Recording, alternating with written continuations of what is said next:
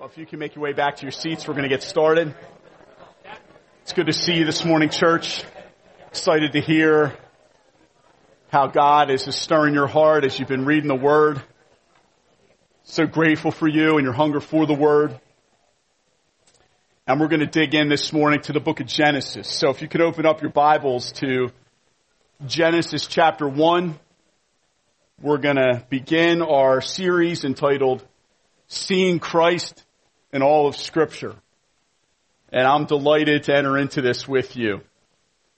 Genesis 1 verse 1 is our scripture this morning. And as you're making your way to your seats, open up your Bibles and uh, read along uh, with me as I begin in Genesis 1 1 in a moment.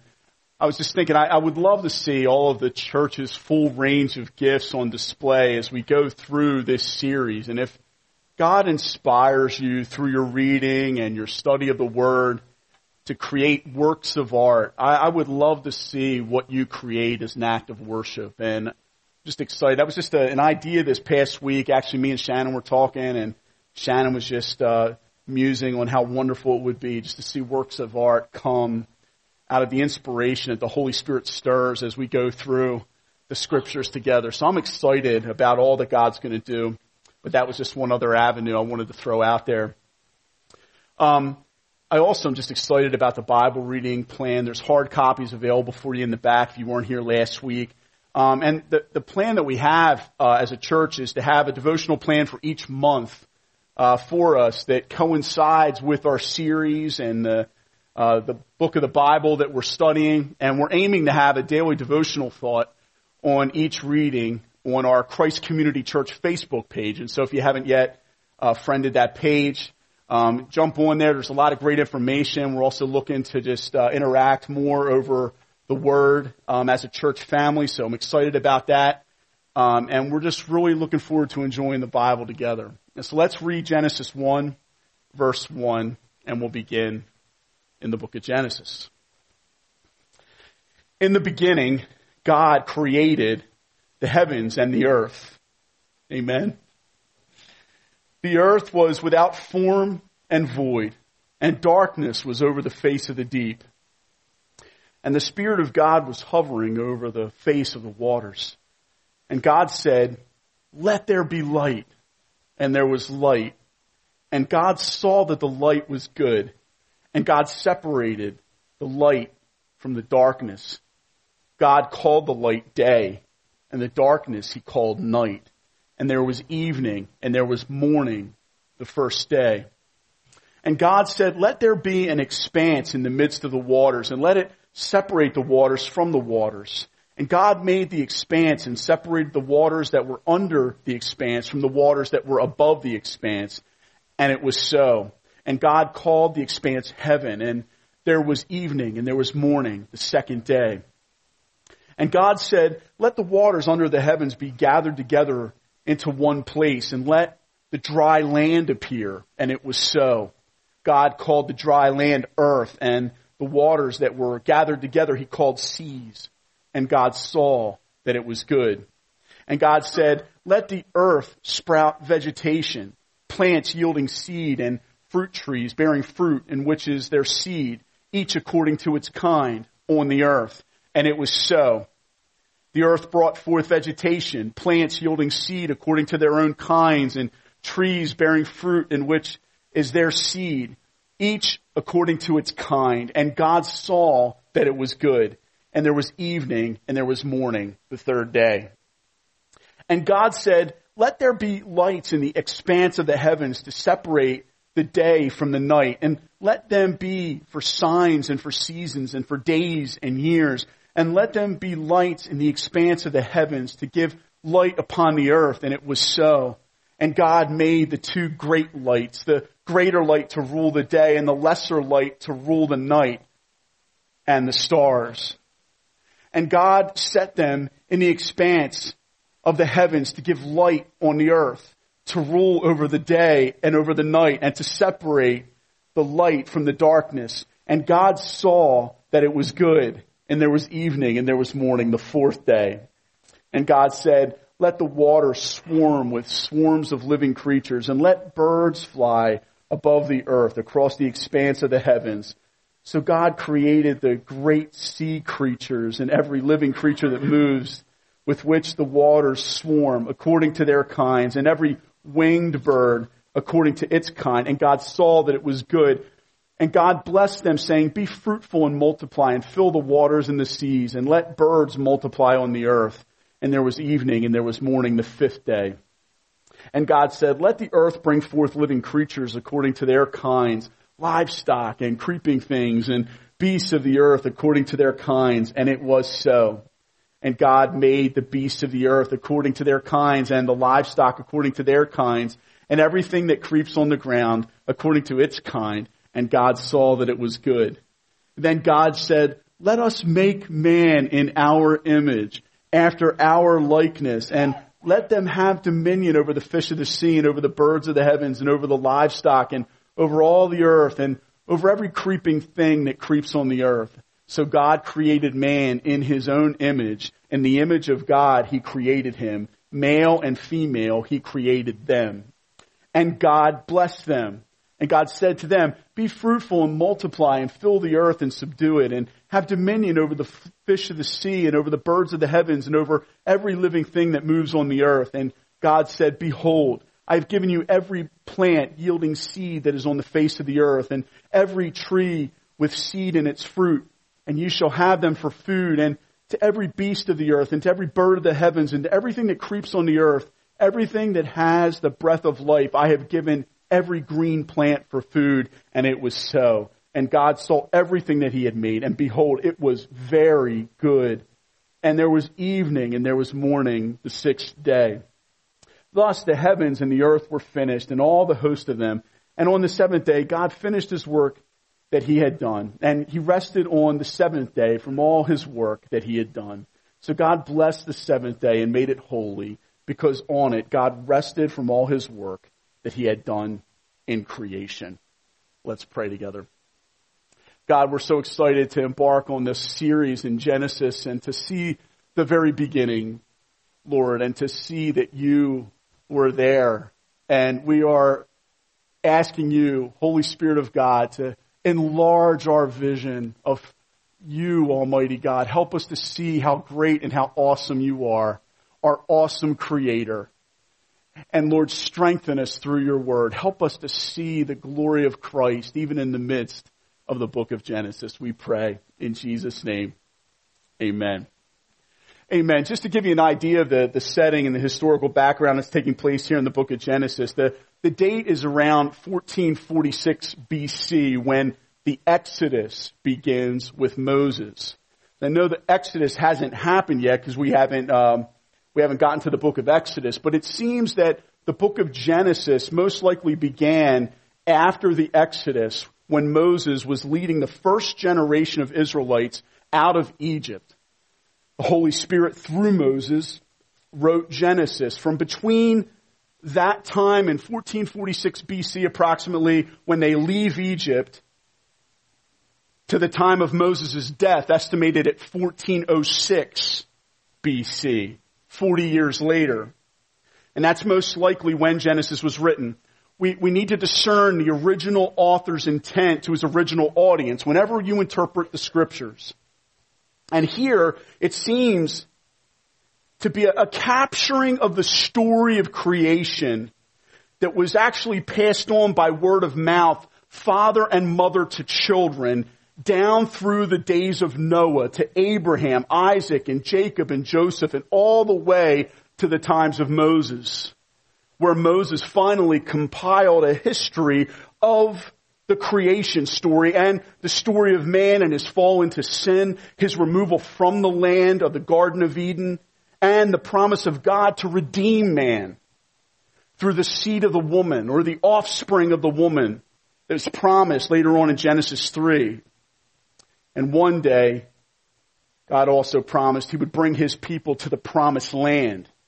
And so this is a group of people in the wilderness receiving a book that highlights again and again that God is a God who has promised that we are going to get established into the promised land. Do you think that that would be an encouragement to you in the wilderness?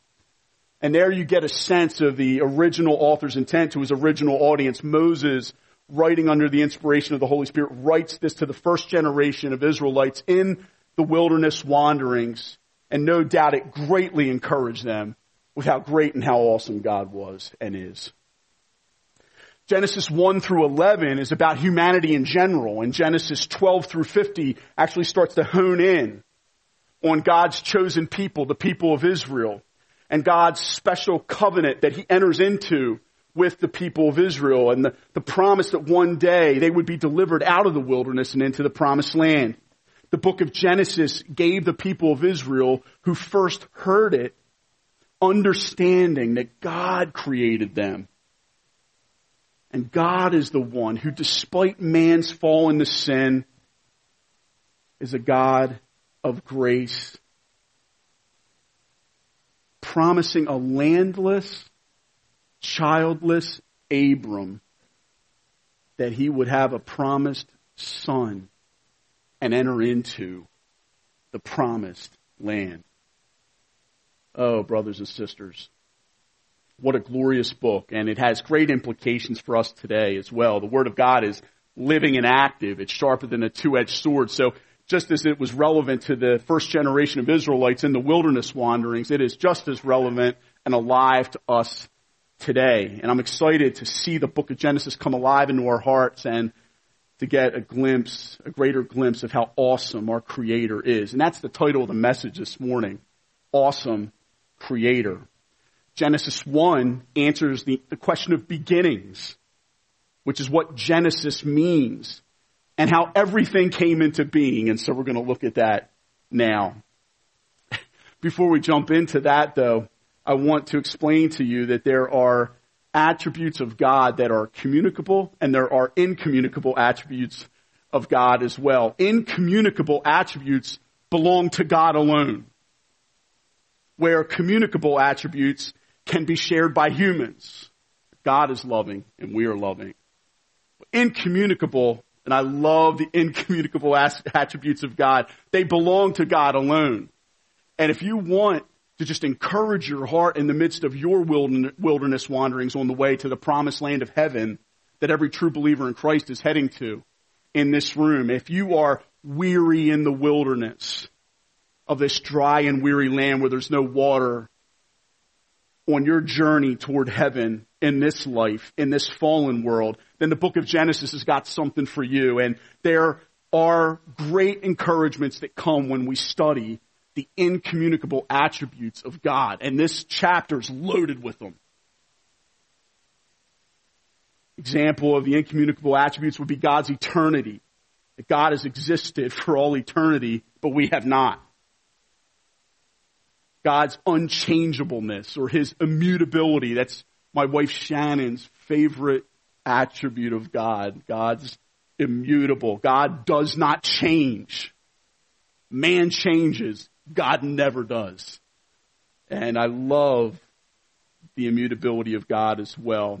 Also, an incommunicable attribute of God is his omnipotence. God is all powerful, and we are not.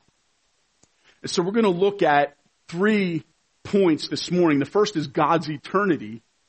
We're going to look at God's eternity. Secondly, God's omnipotence. Two incommunicable attributes of God. And then finally, God's creation. So God's eternity, God's omnipotence, and God's creation. Let's look firstly at God's eternity. You see it right in the very beginning in Genesis 1 1. And let's just enjoy ourselves as we read God's Word together. Let the balm and the healing of God's Word come home into your heart as you see how awesome God is. And it's, it's just awesome right from the beginning. In the beginning, God. What a great opening to the book. And what a great first line of the Bible. In the beginning. Well, what was going on in the beginning? Well, we know as we study all throughout Genesis through Revelation that our triune God, three in one, Father, Son, and Holy Spirit, were in glory. In John 17, verse 5, the Word of God says, as Jesus Christ is praying for us the night before he goes to die on the cross for our sins, he prays this to his Father. And now, Father, glorify me in your own presence with the glory that I had with you before the world existed.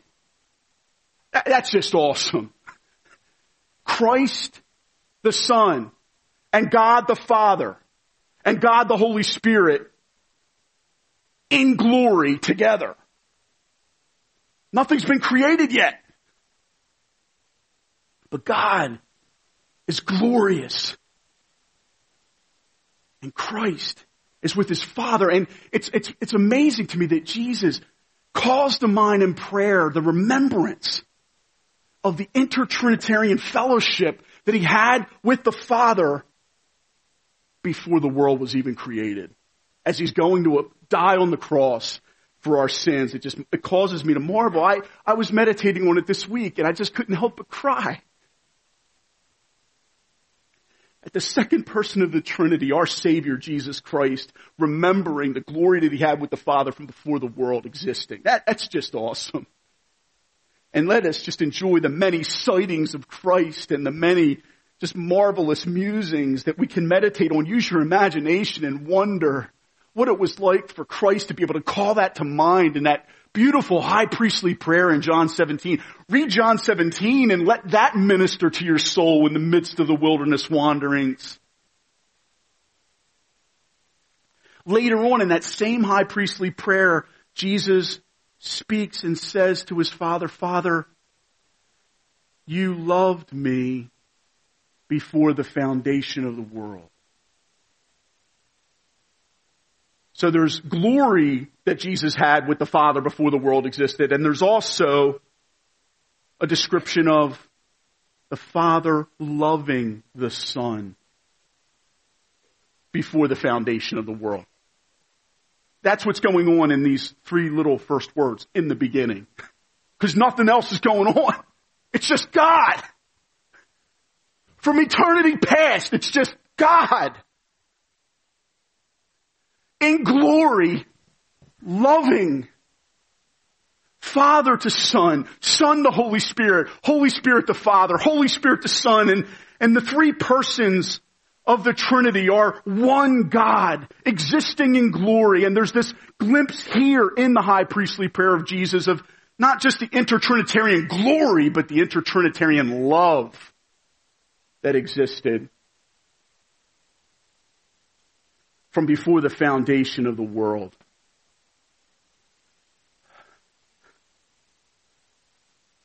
Psalm chapter 90 the Word of God says, from everlasting to everlasting, you are God. God's eternal.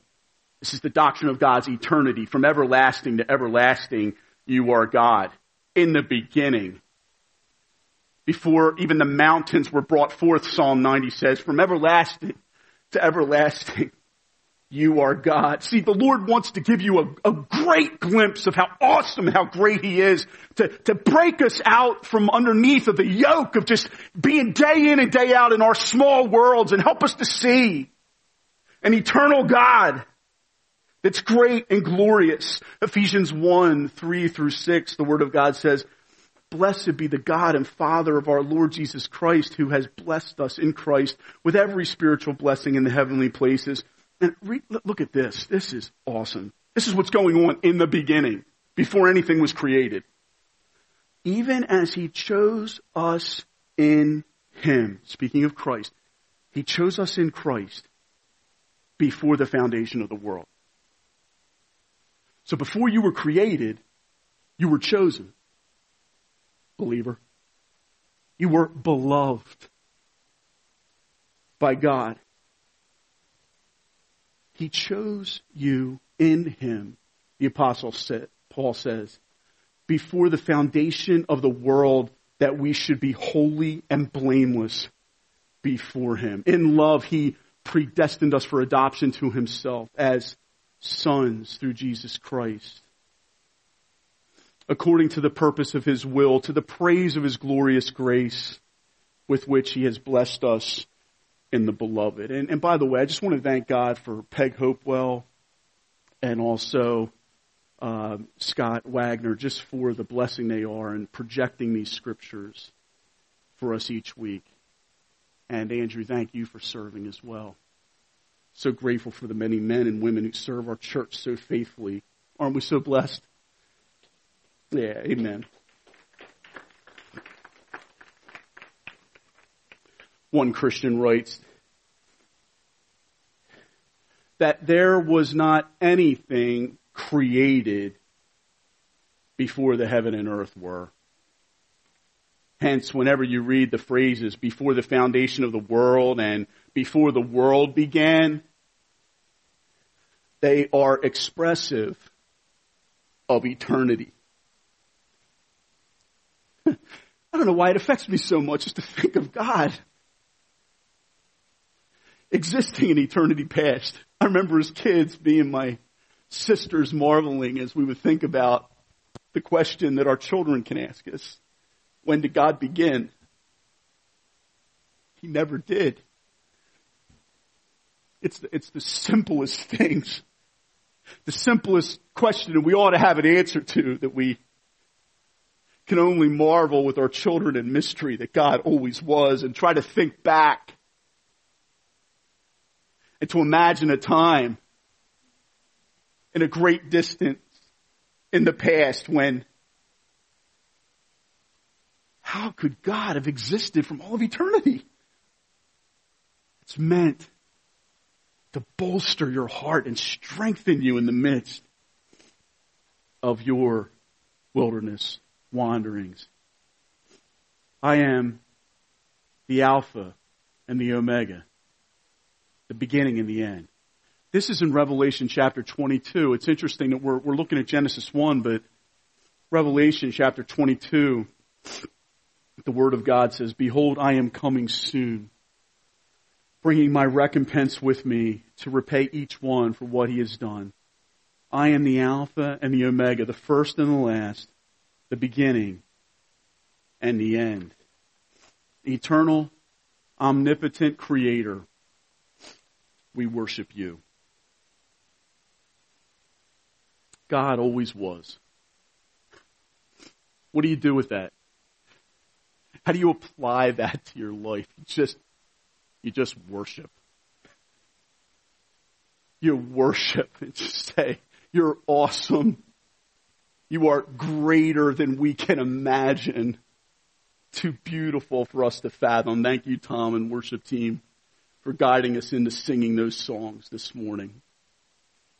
The second point we're going to look at is God's omnipotence. That was God's eternity. Secondly, God's omnipotence in the beginning, God created the heavens and the earth. I love this. After that three word phrase, in the beginning, it's got the, this is the best word. God. In the beginning, God. This word for God in the Hebrew is Elohim. It's a word that is plural in form the root of the word speaks to great power and strength and might. Omnipotent power.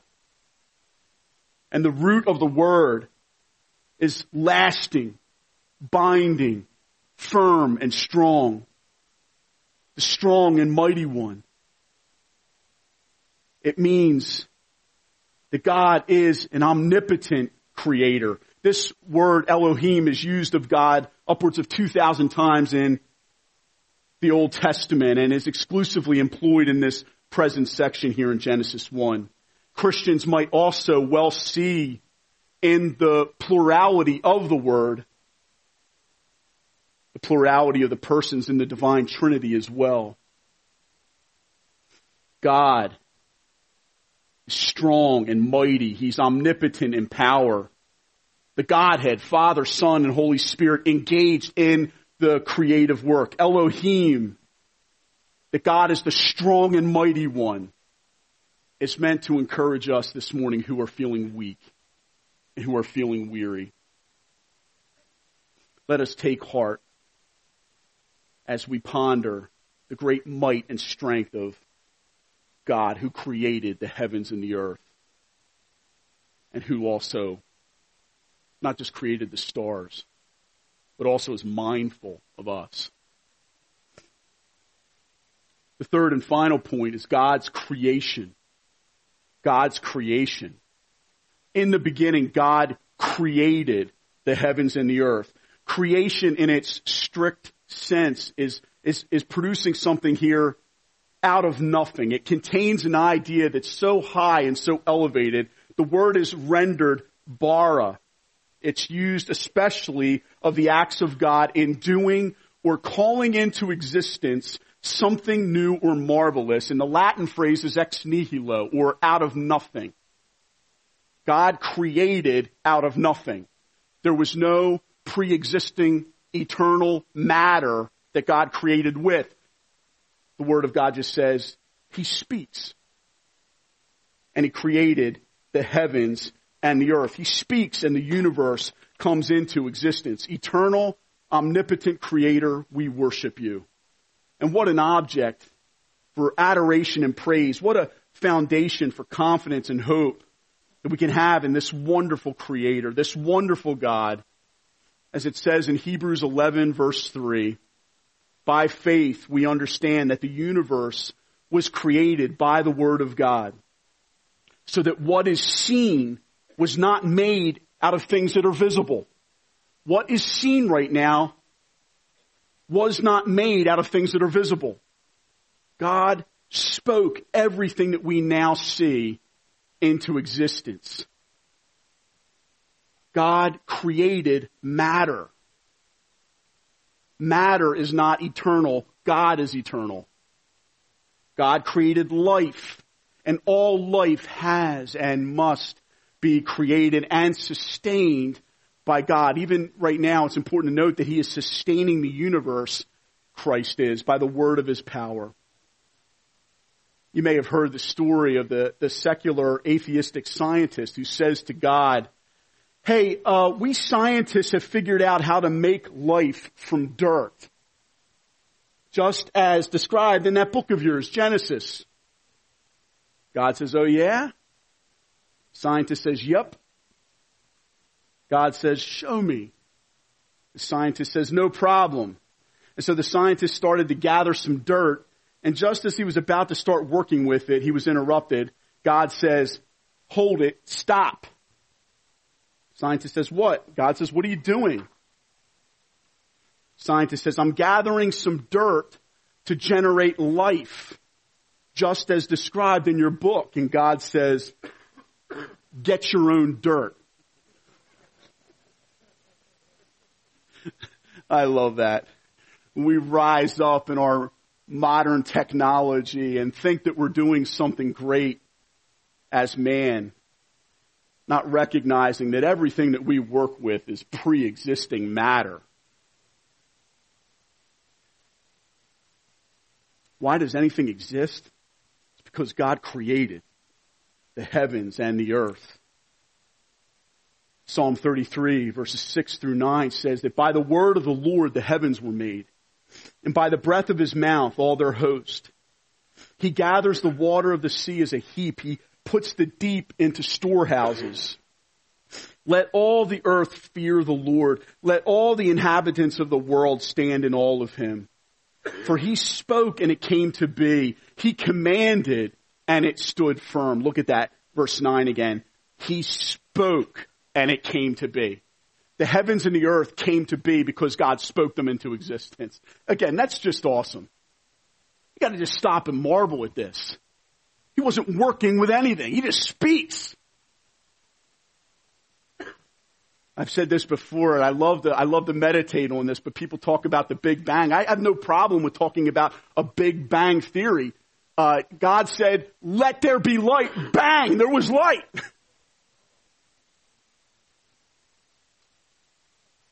God created the heavens and the earth. I've got no problem with that being loud and awesome and epic in its scope. He spoke and it came to be. He commanded and it stood firm. So God creates and He sustains. we as man cannot speak anything into existence. We can't speak matter into existence. We cannot create matter and we cannot create life. Only God can create matter. Only God can create life. It's everything that we see. It's been created by God and He deserves all the glory for it. Let there be light, the Word of God says.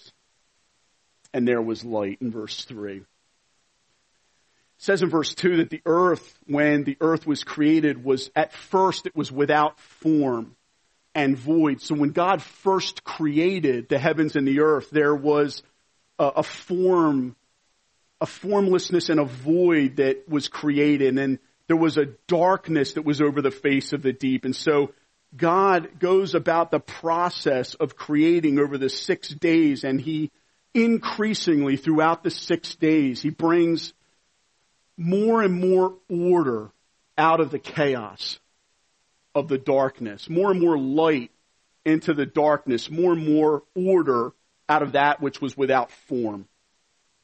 It's important to note that there was a process involved with creation. There were six days that he created the heavens and the earth in and man as well. But this, this description here, God saying, let there be light and there was light, and God just speaking light into existence.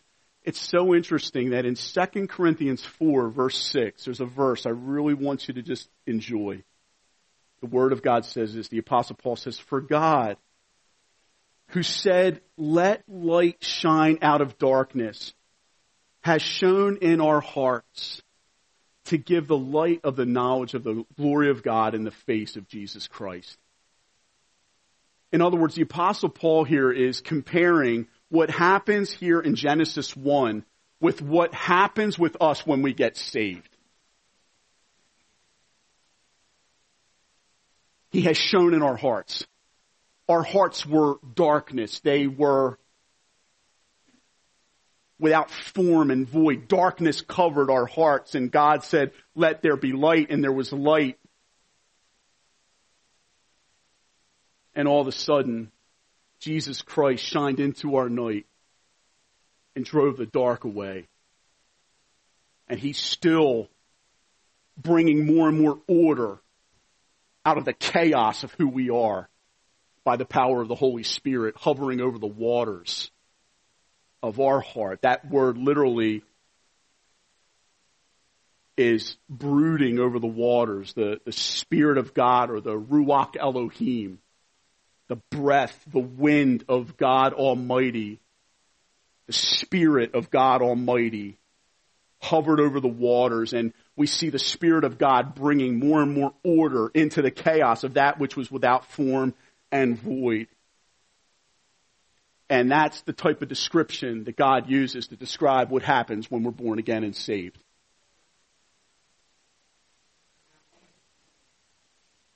I, I, I, know I've said this before, but it's something that's worth pondering. When God creates light, He just has to speak it into existence. It's like nothing for Him. In order for God to speak light and shine the light into our heart and save us, He had to send His own Son to die on the cross before it could happen. Brothers and sisters, creation is an easy thing to God. Redeeming lost sinners like us with darkness covering over our hearts is another matter. Redemption was the hardest work that God ever accomplished. But God accomplished it. And the work is so glorious that when the apostle Paul is, is reaching for words to describe what has taken place in our souls when we've been born again and saved like we have, believer, like we have, beloved, it's God who said, let light shine out of darkness and boom, you were saved. And boom, I was saved. And we have been snatched out of the fire, snatched out of eternal darkness that we were heading to, and now we're going to a heaven that we're going to enjoy forever in glorious light.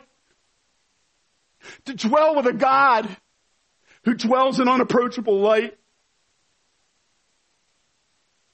but now we're going to be given new eyes to see him face to face and enjoy him forever. Oh, brothers and sisters, marvel at the glory of this awesome God who has shone in our hearts to give us the light of the knowledge of the glory of God and the face of Jesus Christ. Are you excited to see the face of Jesus Christ this morning? Are you excited to see your awesome creator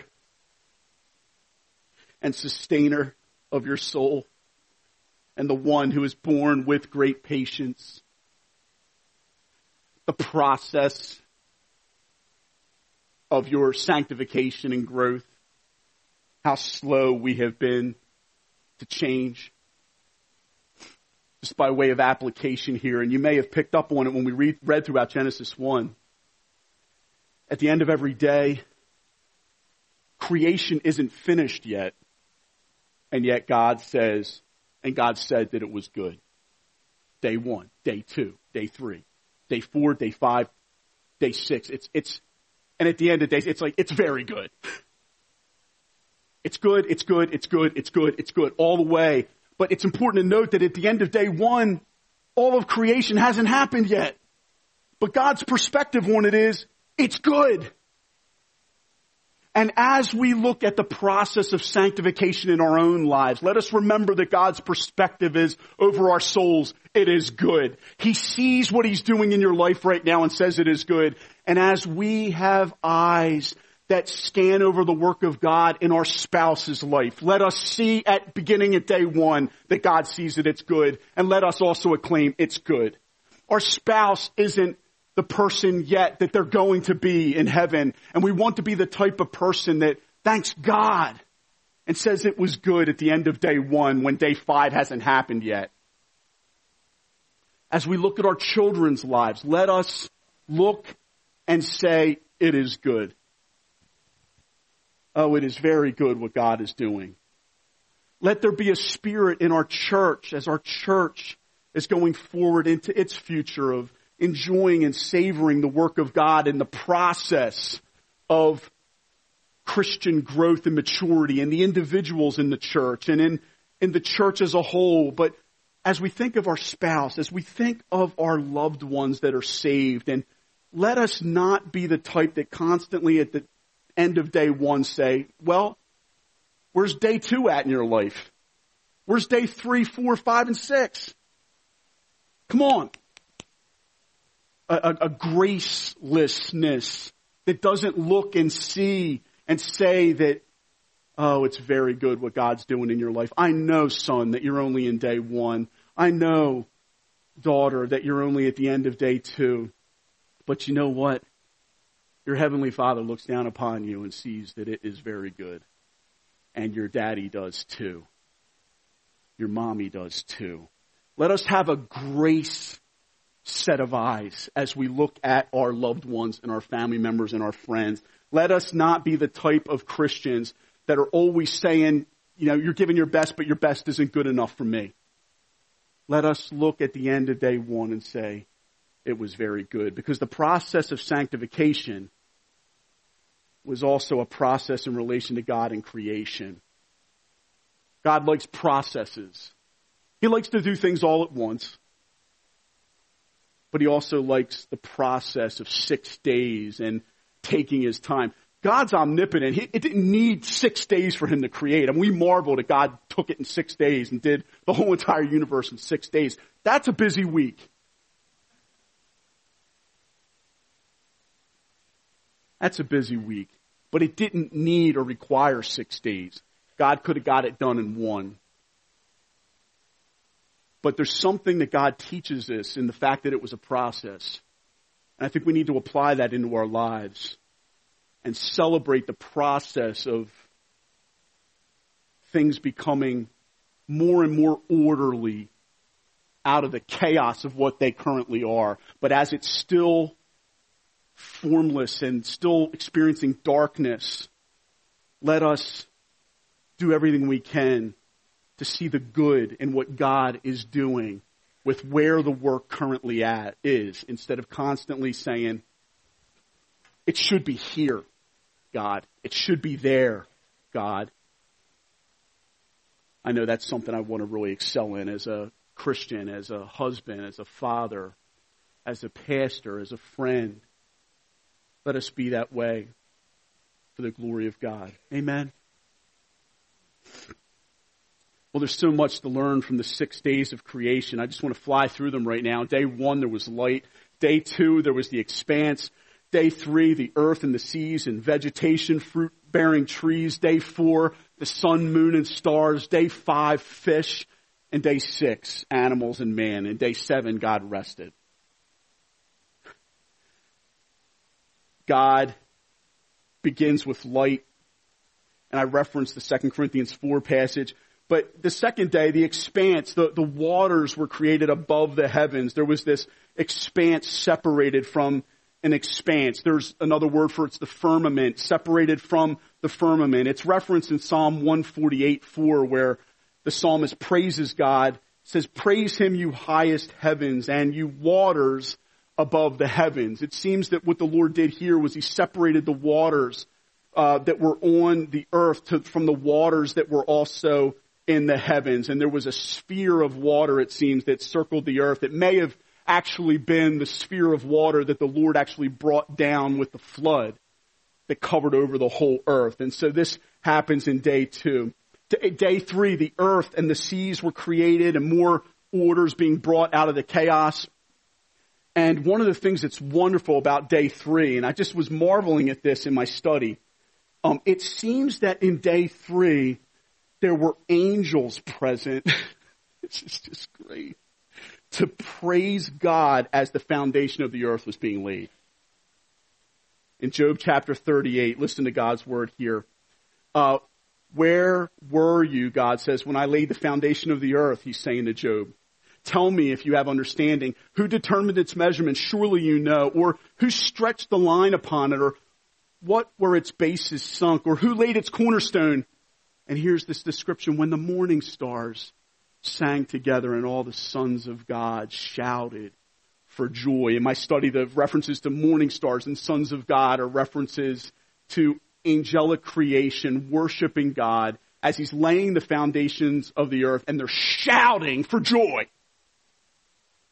I mean, how awesome is heaven going to be? Day four, the greater and lesser lights and stars, more and more specifically, are ordering of the light for the earth specifically. Light had already been created, but again, moving from, from more chaos to more and more order, God specifically brings, you can call it stage lighting for the earth, because this is going to be his stage where he does his work not just of creation, but also of redemption as well. And there, you see sort of this earth-centricness here in Genesis 1, and, and you wonder a little bit as to why that might be. It's, it, remember that earth is the stage, the spot where God would perform his greatest work, his work of saving sinners in a city called Jerusalem on planet earth. Of all the universe. Earth is special because it's the place God has determined to display His glory of not just creation, but also redemption as well. It's unique in that regard. Psalm 19 verses 1 and 3, speaking of the greater lights and lesser lights, says that the heavens declare the glory of God and the sky above proclaims His handiwork. Day to day pours out speech and night to night reveals knowledge. There's no speech nor are there words whose voice is not heard. One Christian writes, you, you can't even, you just open your eyes and you've got evidence of God everywhere. That's why it says in Psalm 14 that the fool says in his heart that there is no God, because you open your eyes and it's just God everywhere. Evident, it's pouring forth speech. Believe in me, trust in me, look and see that I exist and I'm a rewarder of those who earnestly seek me. It's interesting. I think this is actually captured better in the NIV where it actually talks about in verse 16, and God made the two great lights, the greater light to rule the day and the lesser light to rule the night. There's actually a pause in the NIV, I believe. It actually says, and he also made the stars. Like, that gets like a half sentence. It's almost like a throwaway line And God also made the stars. It's like the equivalent to God sending a text. Yeah, that, that's what it's like for me to make the stars. What are we dealing with here in terms of the being of God? That stars gets like a half line of like, yeah. The brevity seems to speak to the absolute supreme power and majesty and awesomeness of our great, awesome God and creator. One scientist used a very rough estimate that there are 10 trillion galaxies in the universe, multiplying that by the Milky Way's estimated 100 billion stars results in a large number indeed.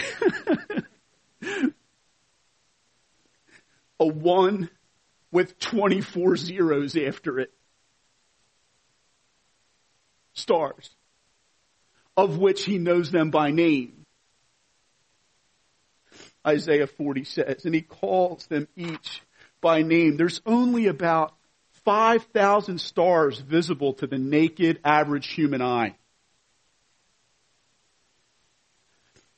And because the earth itself gets in the way, you can only see about half of those. When you look up in the night sky, I've heard an estimate of 2,500 to 3,000 stars that when we look up there, that's what we see every night. And we just marvel at it. It's just so amazing to look up and just see those stars. And one of the things I've been marveling at in these really cold, frigid nights, have you ever noticed how clear the stars shine through? Let it pour forth speech. Look up and see the grandeur of the majesty of God, brothers and sisters. Let creation pour forth speech into your weary soul and in your wilderness wanderings about how great God is. Because we look up and we're like, oh Lord, how majestic you are. And God's like, um, that's about 3,000. You got no idea what I'm doing such a description of my, my, small little life looking up and thinking I'm seeing everything and God's list. Like, I've got things going on back behind all that. You can't even imagine. Verse 16 says, and he also made the stars. Day five, the fish you know what's so awesome about the fish? I, I just, I don't know if, I love like Planet Earth and those types of documentaries, like send down the probes down into the seven mile depths of the Marianas Trench and keep finding new species down there. Keep going, man. Keep going and trying to find the majestic glory of God up in the heights and also down in the depths. Psalm 8's got this great line in it. It's almost humorous. It just says, when I look at your heavens, the work of your fingers, the moon and the stars which you've set in place, what is man that you're even mindful of him? And the son of man that you care for him, yet you've made him a little lower than the heavenly beings and crowned him with glory and honor. That's talking about us being created in the image of God. Being crowned with glory and honor, like it says in verse 26 later on in the chapter. You have given him dominion over the works of your hands. You've put all things under his feet all sheep and oxen, and also the beasts of the field. Then he goes to the fish. The birds of the, the birds of the heavens, the fish of the sea, and then there's just this great line. Whatever passes along the paths of the seas. There's just awesome stuff down there. I remember not too long back seeing that there was this like vampire octopus that they discovered. Never saw light before until the probe hit it and it like inverted and there's like spikes and like crazy big blue eyes and giant squid and like, that's awesome. It's an endless source of curiosity and it should be for us to just marvel at whatever passes along the paths of the seas. And God's not done. On day six, it's animals and man every time you see animals, praise God for the variety of the different species of animals that God has created. And then marvel that God has made man in his image. Verse 26 again, like the plural form of the word Elohim, gives a description again. Let us make man in our image. And we see once again the plural language used about God speaking to the Father, Son, and Holy Spirit, three in one, creating man in his image. The, I want you to ponder the dignity, the value of man in God's eyes. The one who made the stars made man as the pinnacle of his creation. I want you to ponder the image of God in man and let that encourage you this morning as we head toward the close here. C.S. Lewis, in his book Weight of Glory, describes that one of the things that the image of God in man being created and being created in the image of God ought to do is it ought to lead us to understand this. There are no ordinary people. Lewis says, You have never met a mere mortal. We ought to have a love for all the peoples of the earth, regardless of nationality, what nation they are from. We should see the dignity and the value that God places on man that he would create man in his own image. The world and the culture they put supreme emphasis on self-worth. And self-worth is what we should be driven by. We should avoid that, brothers and sisters, and that tendency to be excessively focused on self-worth while, listen carefully, while at the same time joyfully recognizing that there is a, please hear me, there is a value and a worth that we have in the eyes of God that ought to uplift our souls right now. God is mindful of us. He cares for us. He loves us. So much so that he says, speaking of the sparrow,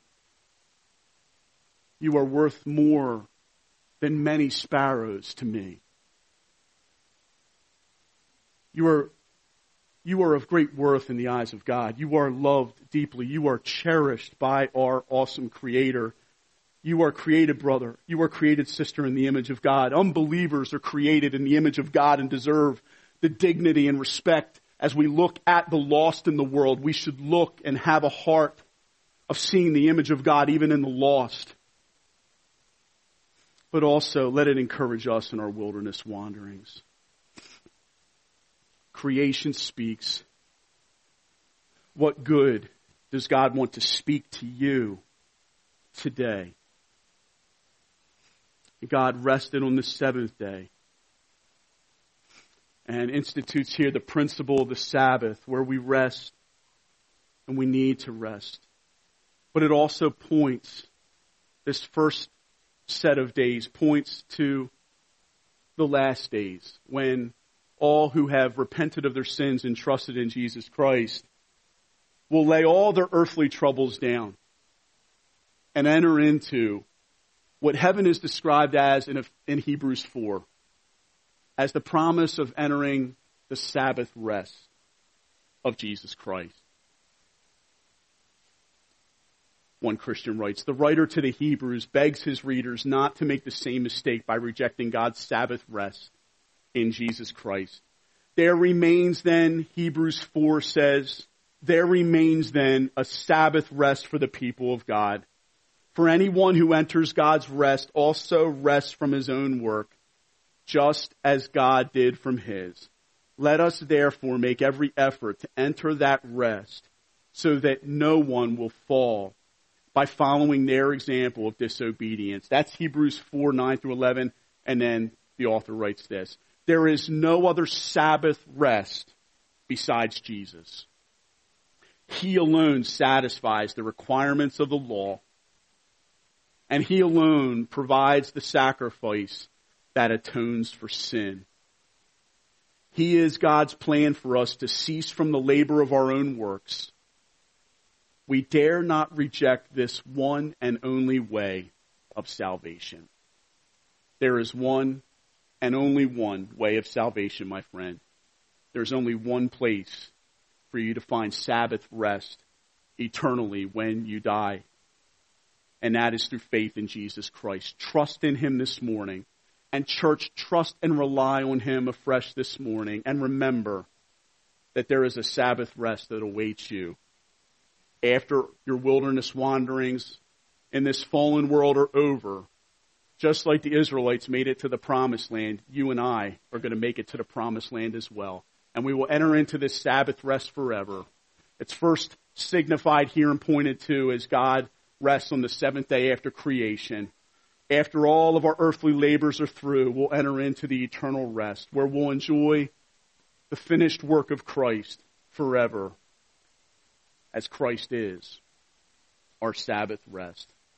So, Christ Community Church, let us reflect that our eternal, omnipotent Creator is worthy of our worship, worthy of our praise. Let us give thanks to Him for how awesome He is as we close in worship. Worship band, why don't you come forth and we'll sing to this awesome God and join the angels who are singing in joy right now in heaven. We're going to join in song and closing and praise God for how awesome He is. Let's pray. Lord, we thank you so much for your goodness. Thank you for your omnipotent power. Thank you that you are the Alpha and the Omega, the beginning and the end. Thank you that you are the creator of all things. Lord, you created all matter. You created all life. And there is nothing that exists apart from you. By your will and by your word, everything that we see has been created. Lord, we owe our existence. We owe the universe existence to you. We thank you so much for the way you have provided for all of our needs. You have not just created, but you've also sustained. Thank you so much, Almighty God, for bringing more and more order out of the chaos of who we once were when we were lost and dead in sin. You have said, let there be light, and you've shined the light of salvation into our hearts so that we can even see Jesus and have understanding into Him. Thank you so much for driving the dark away. Thank you so much, Lord God, for calling us out of darkness into your wonderful light. And thank you so much that after enjoying all of your creation throughout this entire lifetime, we're going to enter into our Sabbath rest and be with you, Jesus, forever. We cannot wait to worship you there, but we worship you now as your church, and we love you. So let us all stand, church, and let us praise God for how awesome He is.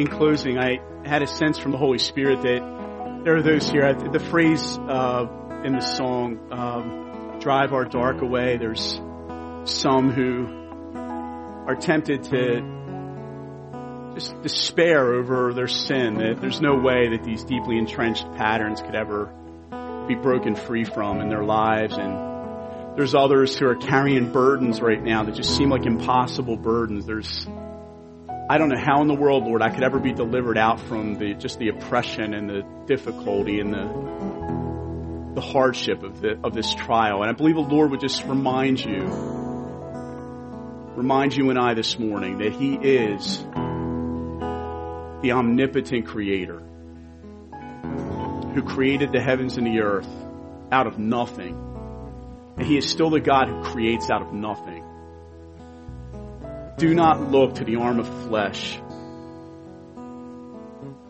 but look to God's arm and put your trust in the Lord with all of your heart. Almighty God, I pray that you would help us to do that. Strengthen our faith this morning as we look at all the circumstances and difficulties in our life. Help us to remember that there's nothing too difficult for you.